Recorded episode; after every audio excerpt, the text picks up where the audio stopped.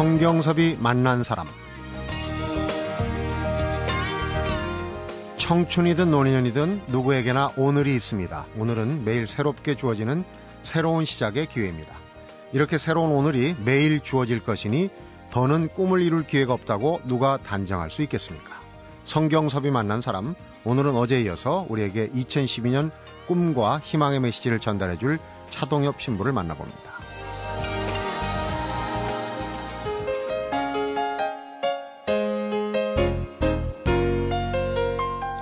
어서 오십시오. 네, 반갑습니다. 어제는 이제 어린 시절 희망, 네. 낙관 이런 이제 체질을 단련하는 얘기를 해주셨고 네. 오늘은 그동안 책에서 설파하신 여러 가지 원리를 좀 하나하나 알아보도록 하겠습니다. 이 무지개 원리가 밀리언셀러가 되고 난 이후에 그 전에는 이제 보통 신부님이었다가 유명한 신부님이 되셨어요. 뭐가 달라지던가요? 유명한 신부님이 되니까. 우선 사인을 많이 해가지고 많이 하시게 돼요. 어, 사인 무지무지 많이 했습니다. 하여간 그 가면은 사인 이제 나오고 그다음에 에, 제 얼굴도 많이들 알아보시고 비행기 안에서는 앞에서 얘기했는데 뒤에서 목소리까지 알아보시는 분도 계시고 네. 그래서 그런데 이제 제가 정신이 바짝 들었습니다. 정신이 에, 우선은 두 가지 점에서 바짝 들었어요. 혹시 내가 옛날에 죄진 거 없나? 음. 어, 이게 말하자면 유명해지니까 이제 네. 이게 또뭐뭔 어, 일이 생기는 거 아닌가? 어디서 튀어나올 수 어. 어디서 튀어나올지 뭐 그런 뒷받으로 오는 사람 생기면 유명세라 그래요. 유명세. 대중들한테 이제 오르내리면 아. 어떤 통과 의례처럼 있습니다. 유명세가 아, 있죠. 그런 거 있고 또 하나는 제가 진지하게 성찰하는 계기가 됐습니다. 왜냐하면 이게 에, 제가 이 사제로서 가는 길에는 에, 플러스 요인은 아니죠. 네. 에, 아무래도 이제 기도라든가 음. 제 영성 생활이라든가 이런 데에는 어, 이렇게 좀 뜨게 돼 있으니까 그래서 그런 부분들을 성찰하고 하는 계기가 됐습니다. 그렇군요. 네. 무지개 원리 어제 시간에 잠깐 오늘 띄워봤는데 이 어떻게 이 무지개 원리라는 장명을 하시고 그 내용에 우선 착안을 하셨는지 어떤 내용들인지 좀 네. 소, 개를 해주시죠. 우선 그 이름 자체는 어 이제 추리다가 보니까 일곱 가지 변수가 나왔어요. 네. 그러니까 무지개라는 이름은 마지막에 붙여진 거고 이딱 7이 나오더라고요. 우리에게 행복과 성공을 기약해 주는 결정적인 인자를 추려서 일곱 가지가 추려졌는데 어, 7 그러니까 연상되는 게 무지개고 음. 그다음에 컨텐츠 자체가 무지개고 그래서 이 우연의 에, 이 장명이 이제 이루어졌는데 럭키 세븐이고 예, 예, 그런 것들이 다 에, 모든 것이 이루어질 때는 이렇게 그냥 딱 한순간에 모아져 가지고 네. 이루어지더라고요. 되려면 또 그렇게, 되려면 되는, 그렇게 거예요. 되는 거예요. 그런데 네. 무지개 원리, 원리가 붙었어요. 어떤 네. 원리입니까? 쉽게 얘기하면. 네, 이 원리는 에, 귀납적으로 에, 찾아진 원리입니다. 그러니까 네. 귀납이라는 얘기는 이미 행복하고 성공한 사람들의 이야기를 역으로 추려서 음. 이제 결국에는 인자를 추출해냈다. 그래서 그 저변에 에, 그들이 이 일곱 가지에 충실했기 때문에 에, 결과적으로 이렇게 됐다.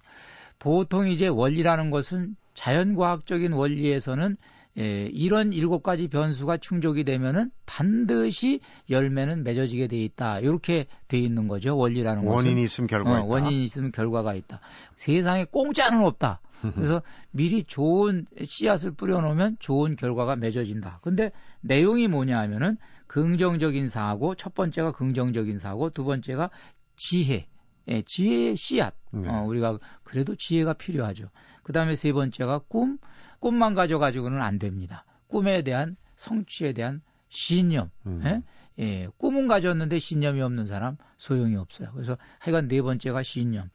이제 이네 가지를 내 것으로 확실하게 만들어주는 장치가 있어요. 어떤 이제 계기가 있어요. 그것은 네. 하나는 말이고 하나는 습관입니다. 네. 그러니까 나를 말로 말하자면은 이제 이 네 가지를 내 걸로 만들고 행동으로 내 것으로 만들고 이거를 포기하지 않고 계속 시간 속에서 이 일곱, 일곱 가지 원리를 여섯 가지 원리죠 사실은 네. 근데 포기하지 않는 원리까지 해서 일곱 가지인데 이것을 계속 시간 속에서 숙성을 시키면 반드시 기가 막힌 좋은 일이 생긴다. 그 좋은 일은 무지개가 뜬다. 이렇게 이제 저는 결론을 내렸는데 네.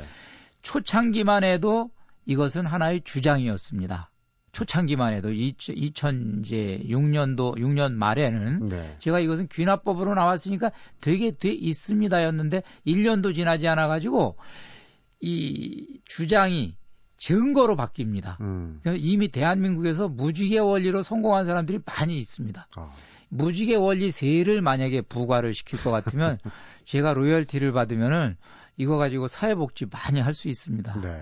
어. 어쨌거나 네네. 무지개 원리라는 게 그 다 경험한 사람들의 귀납적인 음. 가설이 아니란 얘기죠. 네, 네. 입증이 됐다는 얘기인데 네, 네, 어, 지금 이후로도 이 무지개 원리를 보고 또 어. 똑같은 그 네. 성공을 네. 성취를 이룰 수 있는 그런 그 분들이 또 나오리라고 보는데 네. 2009년도에 내신 책을 보면 행복 선언. 그런데 네.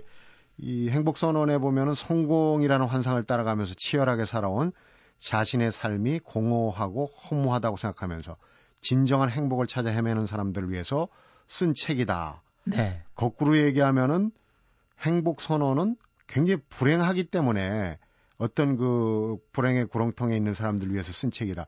본인이 그런 경험을 하셨기 때문에 이런 게 더 실감이 오겠죠. 어떻습니까? 무지개 원리를 읽으신 분들 가운데에 예, 신부님이 이제 이 좋은 책을 써주셨는데 부담스럽습니다. 음. 어? 다른 손가락 하나 까딱 할 지금 힘도 없는 사람인데 무지개 원리 읽고 이게 허무합니다. 조금 음. 뭐 나보러 뭐를 하라는 건지 몰라서 못 하는 어, 겁니까? 뭐, 음. 이제 어, 이미 이제 기력이 쇠하거나 음. 이미 상황이 이제 예, 모든 것에서 하여간 움직일 수 없는 조건에 있거나 이런 분들은 또 무지개 원리 자체가 또 에, 좀 제약성이 좀 있습니다. 네. 이것은 그래도 어, 이렇게 좀 의욕을 갖게 해주는 면이 많기 때문에 그래서 에, 행복이라는 거는 그러면은 뭐냐를 다시 질문을 던지기 시작했어요. 그래서 저는 이 무지개 원리에 에, 어떻게 보면은 보완으로서 행복 선언이 나왔던 셈이죠. 네, 예, 보완으로서. 그런데 음. 이것은 에, 제가 생각하는 행복론이 아니고 사실은 저의 스승이면서 제가 모시는 에, 주님이신 예수님께서 여덟 가지 행복이라는 것을 선언을 하셨거든요. 그걸 해설하면서 음. 공부를 한 거예요, 저도. 그래서 그걸 이제 일반인들이 알아듣도록 풀어드린 거죠.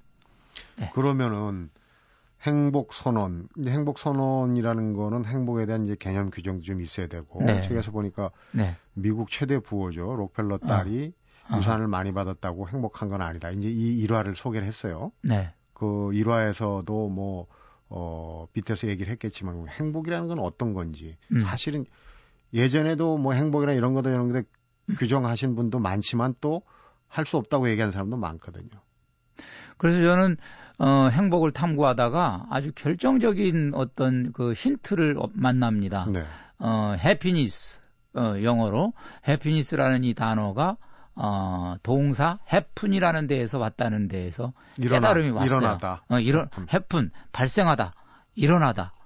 그러니까 해피니스는 소유라는 개념이 없어요. 발생하는 거니까. 음. 일어나는 거니까. 그리고 쟁취라는 개념이 없어요. 그러니까 이거는 발생하는 거예요. 발생한다라는 것은 무엇이냐? 아하, 이 발생이라는 것은 두 가지가 우리가 그 발생의 어떤 길이 있다. 음. 하나는 그냥 웃는 거예요. 그냥 이유 없이 행복한 표정을 짓는 거예요. 이 자체가 행복을 가져온다는 심리학적인 연구 결과도 있어요. 음. 그냥 표정을 짓기만 해도 행복한 마음이 든다. 어? 그래서 이 마음과 표정, 위적인 것은 서로 호환 관계 또는 에, 서로가 이렇게 연동하니까 이유 없이 그냥 웃어라라는 어, 것에서 우리가 행복의 가능성 하나 보게 되고 하나 두 번째는 행복은 결국에는 마음이 짓는 거고 생각이 짓는 거라는 데 제가 이제 이르게 됩니다. 네. 그러니까 외적인 것에서 행복을 우리가 얻으려고 하면은 에, 그것은 에, 롤러코스터를 타게 돼 있어요. 어, 나는 이런 것들이 주어지면 행복하겠다. 아파트를 좀 요번에 하나 사면 행복해지겠다. 로또에 경, 당첨되면 어, 행복하겠다. 경기가 좋아지면 행복하겠다. 뭐 몇 가지가 있겠죠. 사람들마다 조건들이. 그런데 막상 그것을 우리가 성취했을 때 행복하냐 하면 딱 반나절입니다. 음. 딱 반나절 행복감을 느끼고 그 다음에는 또 다른 목표를 만들게 돼요. 그러니까 우리는 누리는 데는 익숙하지 않고 또 또먼 행복을 꿈꾸게 돼요. 그러니까 행복의 시간은 짧아지는 거죠. 그러니까 일이 일비라고 네. 표현을 하죠. 롤러코스터를 타는 거죠. 예. 예, 뭐, 뭐, 매일매일. 그런데, 예, 마음으로, 어, 이 행복의 이치를 깨달으면은, 그때부터는 이제 누구든지 항상성 있는 행복을 누릴 수가 있게 되는 거죠. 네. 올해 정말 불행하다고 느끼는 사람들이 많을 거예요. 보면 오래된 얘기지만은 88만 원 세대, 네. 이태백이라 그래서 20대 태반이 백스타. 요즘 뭐 실업 문제, 청년 실업 문제도 크게 문제가 될 거고 이런 분들이 정말 행복이라는 길로 가는 어떤 핵심적인 방법을 좀 어디서 얻을 수 있을지 이런 힌트를 스스로 해푼 네. 어, 스스로 만들어내는 네. 그런 네. 쪽으로 얘기를 하셨는데 네, 네. 어, 좀 자세하게 하나하나 들어보도록 하겠습니다. 성경섭이 만난 사람 오늘은 가톨릭 사제로 세상의 진정한 변화를 꿈꾸는 인생 해설가 차동엽 신부를 만나보고 있습니다.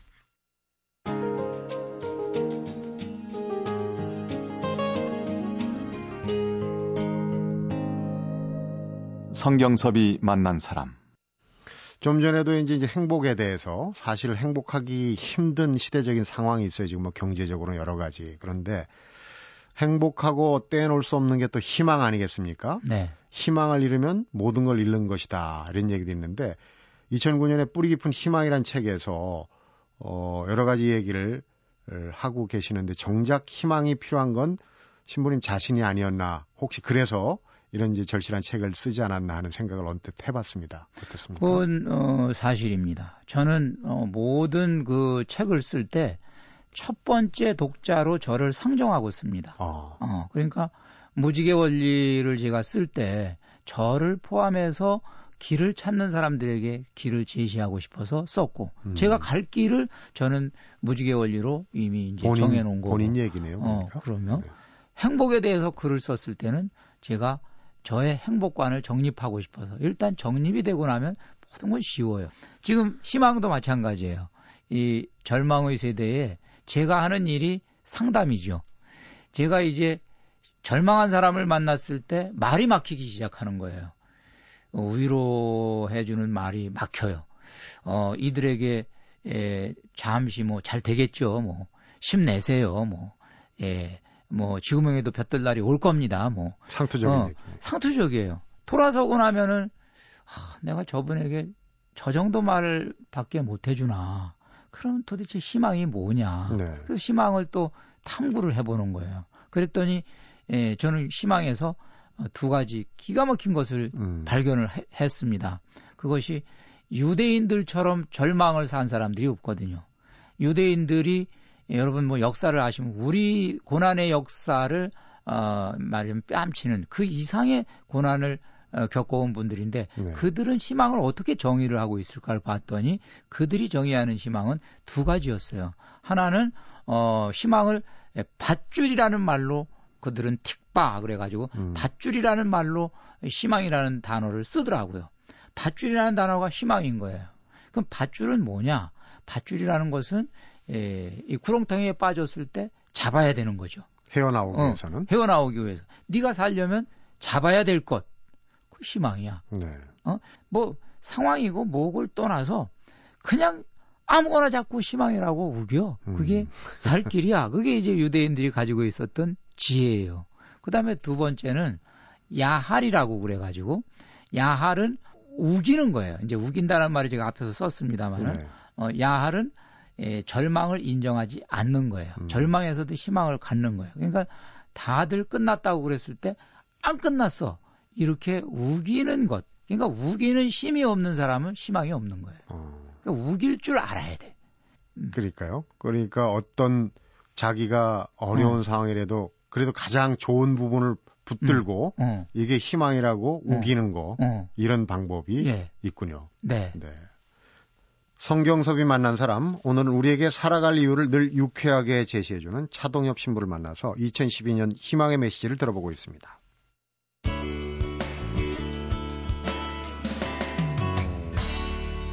성경섭이 만난 사람.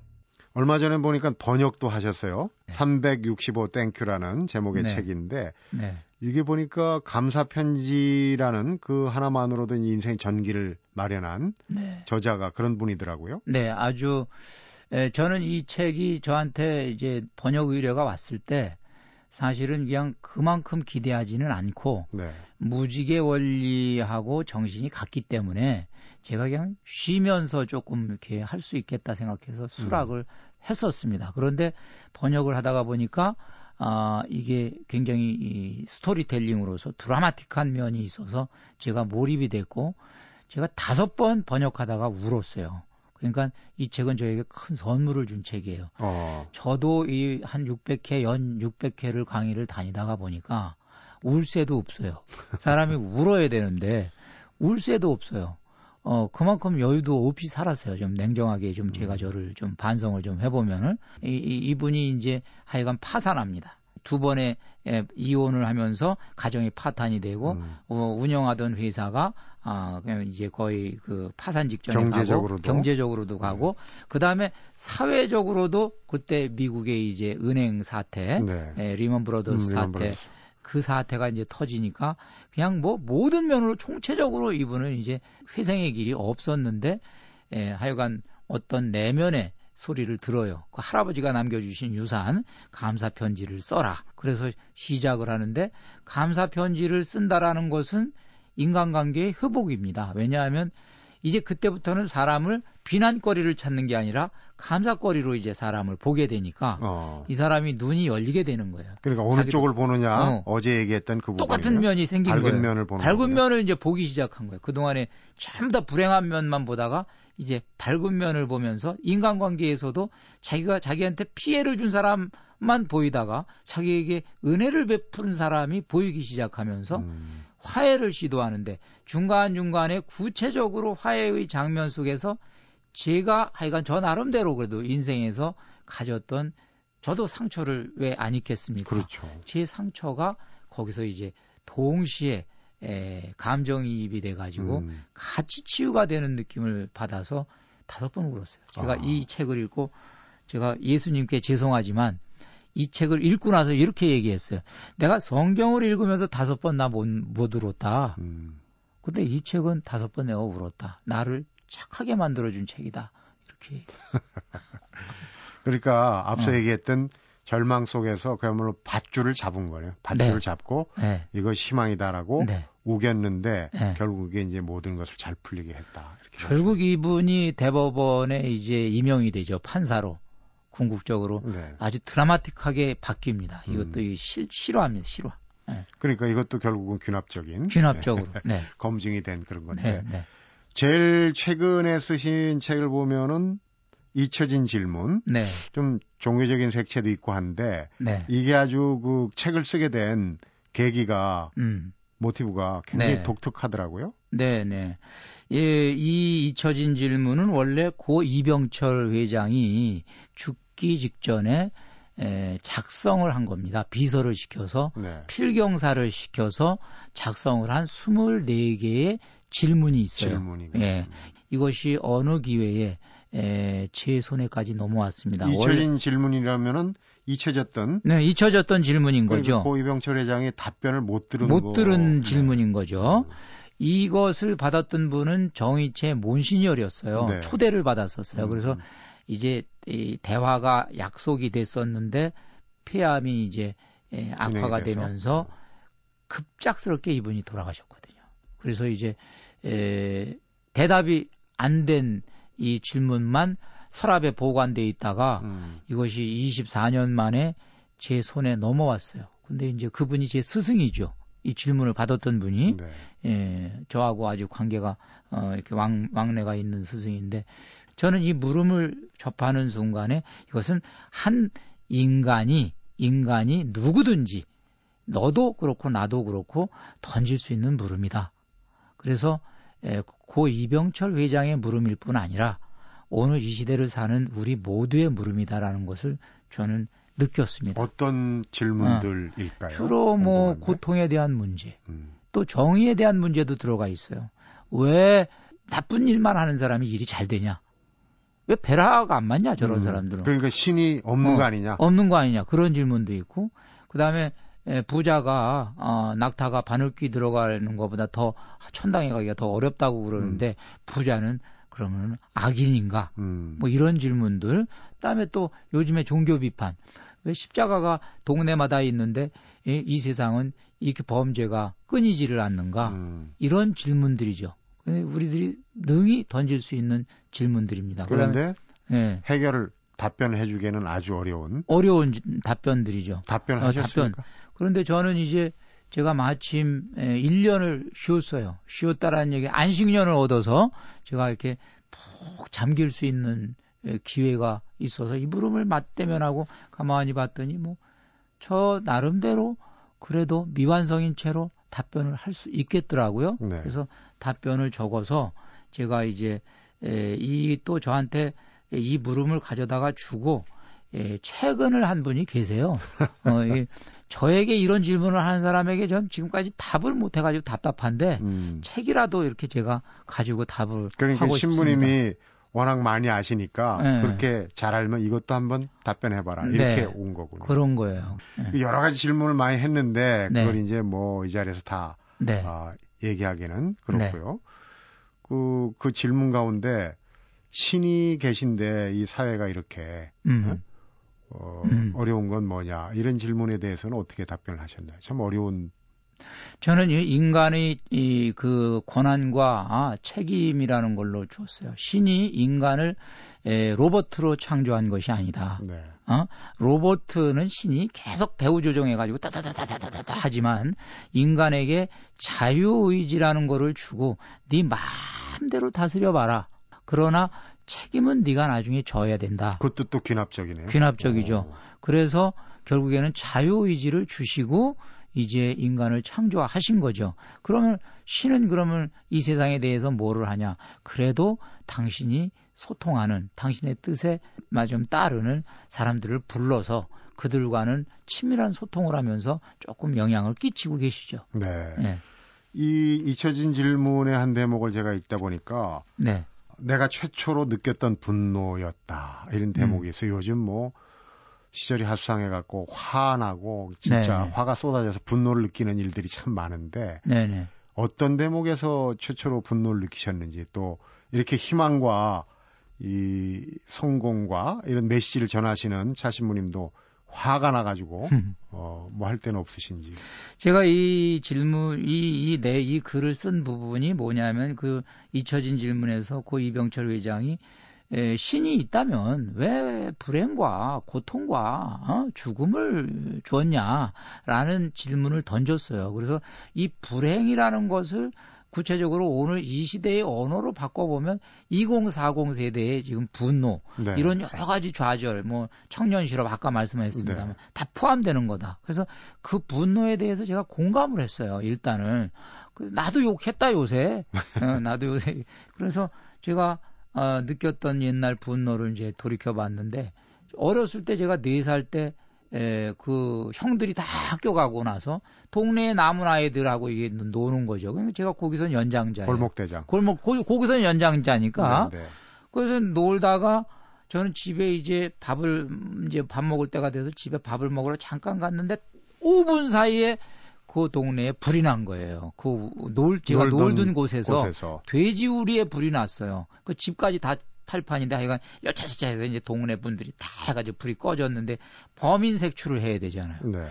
그런데 보니까 어, 어떤 분이 아까 그 동엽이 가 고 거기서 애들, 애들 데리고 놀던데 음. 그 거기서 불놀 놈이 동엽이 밖에 더 있냐 그랬는데 이 밑에 누군가가 불을 놓은 거죠. 근데 저도 알, 알 수가 없으니까 네.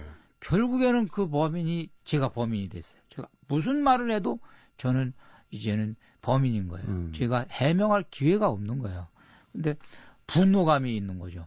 그러니까 그 분노감이 제가 그냥 추억을 더듬어 보니까 이거 답답하더라. 이거. 그 어린 마음에 4살, 5살 짜리가 이거를 어떻게 해결하지 못해가지고 하는 그 답답한 심정인데 이 심정이 오늘 2040 세대의 심정하고 같지 않겠냐. 그래서 제가 분노를 이야기를 하면서 네. 결국에는 이제 이 분노, 의로운 분노라는 것은 결국엔 표출이 되는데 이 분노를 그럼 어떻게 이제 이 해결을 할 거냐라는 부분에 있어서는 결국에는 에, 그 분노가 아, 외적으로 정의감으로 가지고는 있어도 화병으로 들게끔은 하지 마라. 음. 그게 심리적인 거하고 사회적인 인식하고 이거를 자꾸 이걸 말하자면 같이 이, 연결을 시키니까 이게 화병까지 가는데 네. 그럼 또 더 억울한 거예요. 미움까지 생기고 화병까지 생기고 막 그게 더 억울하니까 저는 거기서 발라내는 훈련을 조금 했으면 좋겠다는 제언을 했죠. 발라낸다는 건 이제 어. 어. 스톱하는 어, 거죠. 어, 그렇죠. 그렇죠. 사회적인 정의감은 계속 표출해라. 그러나 그 정의감으로 인해서 소까지 타고 뭐 그냥 막 뒤집히는 일은 있어서는 안 되겠다. 마음의 평화.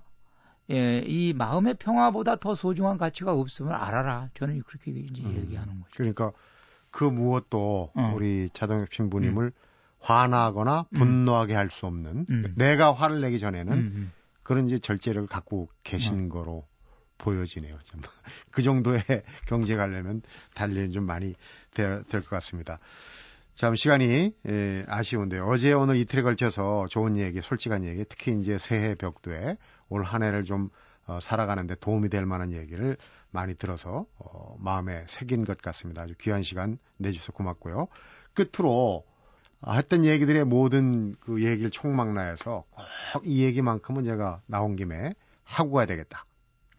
제가 어, 이 분노에 대해서 이제 이야기를 하면서 한 가지 우려스러운 것이 있어요. 이 사회가 온통 분노로 들끓으면은 에, 이게 부정적인 에너지가 이 사회를 지배하면 안 좋습니다. 그래서 네. 이 균형, 내 안에 균형을 좀 가질 필요가 있다. 그래서 분노를 에, 이제 긍정적인 언어로 좀 희망의 언어로 좀 바꿔보는 것도 좋겠다. 네. 아, 그래서 우리 언어가 꿈의 언어, 희망의 언어 이걸로 어, 가면서 어, 정의감은 정의감대로 어, 유지를 하는 지혜를 가져줬으면 좋겠습니다. 분노가 마지막 언어가 되지 말고 분노라는 언어를 쓰시는 분들도 희망이라는 언어, 꿈이라는 언어를 마지막의 언어로 사용해 주시면 좋겠다. 네. 저는 그 말씀을 드리고 좋은 말씀입니다. 네. 복도 입에서 나오고 네. 화도 네. 입에서 나온다 그러지 않습니까? 네. 네. 그 말씀 세 개 듣겠습니다. 감사합니다. 고맙습니다. 네. 희망이 보이질 않는다면 도무지 꿈이 이루어질 조짐이 보이지 않는다면 희망이 올 때까지 꿈이 이루어질 때까지 버텨보는 것도 방법이다. 이런 생각이 오늘 차동엽 신부님 얘기를 나눈 동안에 들었습니다. 성경섭이 만난 사람, 오늘은 차동엽 신부를 만나봤습니다. 17세기 네덜란드와 유럽 회화를 대표하는 화가 렘브란트. 렘브란트가 유명해지고 난 뒤에 한 미술학도가 찾아와서 물었습니다. 어떻게 그림을 그려야 좋겠습니까? 렘브란트는 주저없이 이렇게 대답했다고 합니다. 붓을 잡고 지금 시작하세요. 성경섭이 만난 사람, 오늘은 여기까지 하겠습니다.